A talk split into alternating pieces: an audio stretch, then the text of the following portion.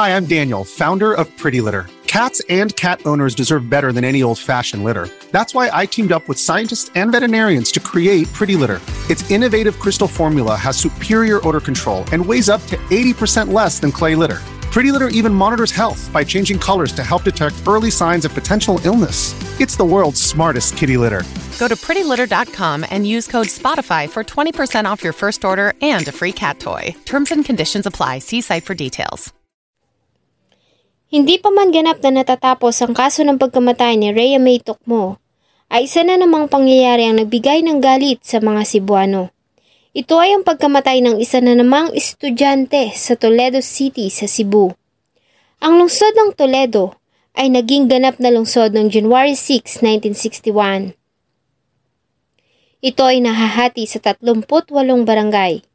Ito ay may layo na 67 kilometers mula sa Cebu City. Kilala ang Toledo dahil sa malawak na mining industry doon na pagmamayari ng Atlas Consolidated Mining and Development Corporation na siyang umbrella ng Carmen Copper Corporation at ng Toledo Mine. Nito lamang nakaraang mga linggo ay isa na namang pangyayari ang mainit na pinag-usapan sa social media. Ito ay ang naging masakit na kamatayan ng isang dalaga sa Toledo. Samahan niyo po akong balikan ng ilang mga pangyayari sa naging masakit na sinapit ni Charmaine Flores. Bago ko po simulan ang ating story, sa mga bago po sa channel ko, please hit the subscribe button at pakipindot na rin po ang ating notification bell para ma-notify kayo sa mga bago nating upload na videos. August 25, 2023 ng umaga, ay nakatanggap ng report ang tanggapan ng pulis sa Toledo City tungkol sa natagpuang katawan ng isang babae sa Barangay Bunga, Toledo City na matatagpuan sa gitnang kanluran ng Cebu. Nang makarating sila sa area, ay nadatnan nila ang katawan ng isang babae na nasa kalunos-lunos na kalagayan. Ayon kay Police Lieutenant Colonel Manolo Salvatierra, ang Chief of Police ng Toledo City Police Station, ay wala itong suot na saplot sa ibabang bahagi ng kanyang katawan. Marami itong sugat at kalmot sa katawan na nagpapakita na nanlaban ang biktima. Nakakita din sila ng malalaking bakas ng kagat sa kanyang mga pisngi. Ang biktima ay kinilalang ang 17 years old na dalaga na si Charmaine Flores, grade 12 scholar sa Pau Excellencia Global Academy Foundation Incorporated sa Toledo City. Ayon sa report, ay huling nakitang buhay ang dalaga ng ganap na 6.40 ng gabi noong August 24, 2023 nang magpaalam ito sa kanyang ina para magpa-load sa isang tindahan. Ngunit hindi na ito nakauwi. Noong una ay inakala ng pamilya na baka nagtungo lamang ito sa residente ng mga madre kung saan ito nagtatrabaho tuwing araw ng Sabado. Ang mga ito kasi ang nagpapaaral sa dalaga bilang scholar at marahil ay nagtungo umano ito doon para kumuha ng kanyang allowance. Ngunit tuluyan ang nilamon ng dilim ang paligid ay hindi pa rin ito nakakauwi. Kaya naman ay nagdesisyon na sila na hanapin ito kasama ang ilang miyembro ng pamilya at mga kamag-anak ay hinanap nila si Charmaine ng bandang alas 9 ng gabi. Unang tinungo ng ina ni Charmaine ang tindahan kung saan nagpapaload ang anak at dito nga ay nalaman nila na nagtungo doon ang dalaga para magpa-load. Ngunit agad ding umalis ng bandang alas 7 ng gabi at tinahak ang madilim na daan pabalik sa kanilang tinitirahan. Ang daan mula sa bahay nila Charmaine at ng tindahan ay madilim at walang mga bahay na madadaanan. Kung maglalakad ka sa normal na bilis, ay mararating mo ang tindahan sa loob ng lima hanggang pitong minuto.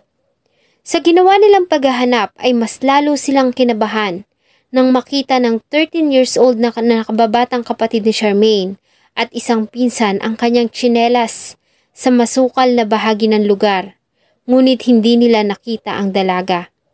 Nagpatuloy sila sa paghahanap hanggang sa tuluyan ng sumilip ang araw kinabukasan. At dito nga ay natagpuan nila ang katawan ng wala ng buhay na si Charmaine sa masukal na bahagi ng lugar. Nahirapan ang mga pulis dahil sa walang closed-circuit television sa lugar. Kaya naman ay nagbakasakali sila na may mga taong makakapagturo o nakakita sa mga pangyayari noong nagdaang gabi. Sa ginawang pagtatanong ng mga investigador, ay may ilang mga testigo ang lumapit sa kanila at nagbigay ng kanilang mga salaysay. Ilan sa kanila ang nagturo na nakita nila ang isang lalaki noong gabi na nangyari ang krimen. Ito ay ang 29 years old na magsasaka na si Jonathan de la Serna Sugabo alias Ethan na residente din ng lugar.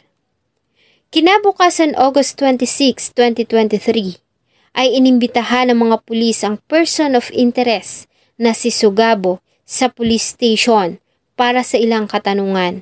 Matapos na mabanggit ang pangalan nito ng ilang mga titistigo na nakita umano nila ang lalaki na nasa crime scene noong gabi ng August 24, 2023 at naninigarilyo. Mas lalo pa ngang lumakas ang kutob ng kapulisan nang mapansin nila ang mga sugat at kalmot sa katawan ni Sugabo. Sa ginawang interview ay tinanggi ni Sugabo na may kinalaman siya sa pangyayari. Ayon sa kanya, ay totoo na nakita siya sa crime scene noong gabi ng August 24, 2023. Ito umano ay sa kadahilanang doon siya madalas na dumaan pa uwi sa kanilang tinitirhan. Dumaan umano siya doon para magtungo sa isang motorcycle repair shop dahil sa may kakatagpuin siyang lalaki.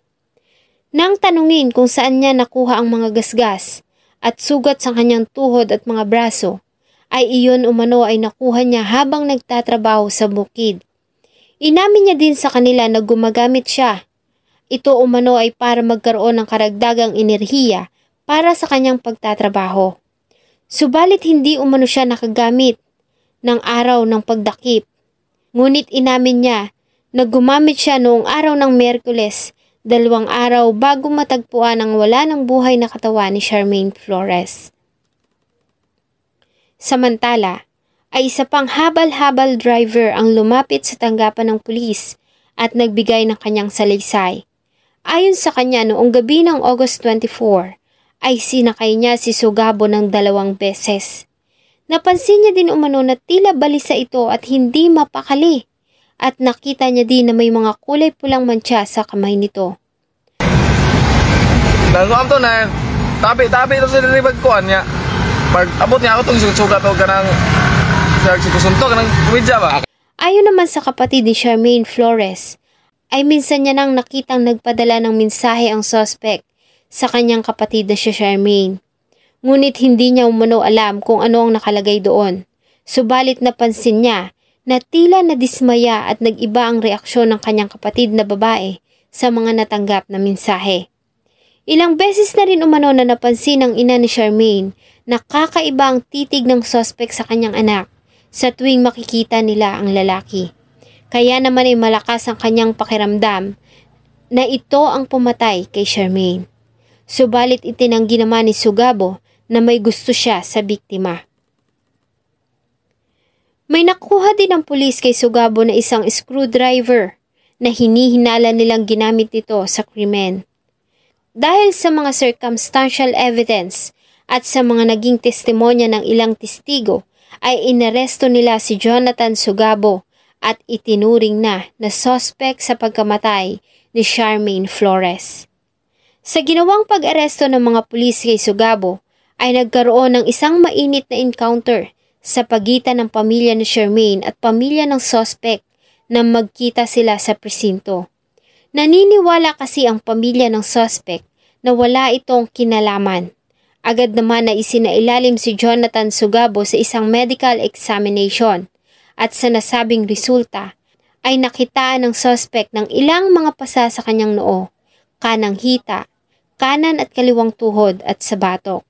Nakitaan din ito ng mga sariwa pang sugat at kalmot sa iba't ibang bahagi ng kanyang katawan na sanhi ng panlalaban ng biktima. Isinailalim din nila ang suspect sa isang swab test na siyang gagamitin para sa DNA testing. Samantala, sa ginawang autopsy sa katawan ng biktima ay napag-alaman na ito ay namatay sanhi ng pagkakasakal at positibo din na nakitaan nito ng lacerations sa maselang bahagi ng katawan. Dahil dito, Noong August 29, 2023, kahit na hindi pa lumalabas ang resulta ng DNA test, ay formal nang sinampahan ng kasong pagpatay at panggagahasa sa Toledo City Prosecutor's Office si Jonathan Sugabo alias Eitan.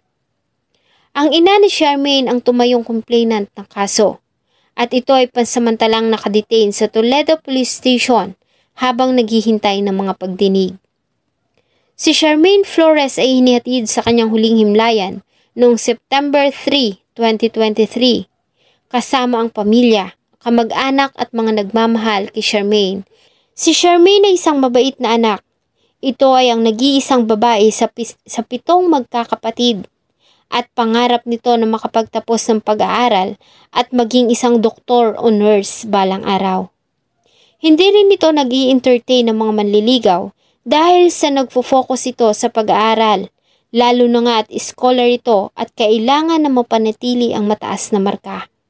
Ang dalaga din ay bihira umalis ng kanilang bahay, maliban na lamang kung magtutungo sa school at sa trabaho pag walang pasok.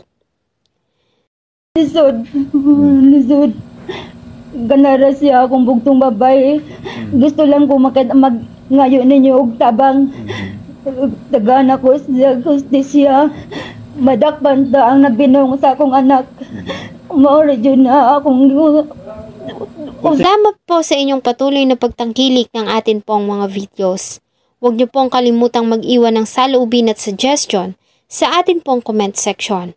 Thank you so much po and see you in my next video. Hey, it's Kaylee Cuoco for Priceline. Ready to go to your happy place for a happy price? Well, why didn't you say so? Just download the Priceline app right now and save up to 60% on hotels. So, whether it's Cousin Kevin's Kazoo concert in Kansas City, go Kevin, or Becky's Bachelorette Bash in Bermuda, you never have to miss a trip ever again. So, download the Priceline app today. Your savings are waiting. Go to your happy place for a happy price. Go to your happy price, Priceline.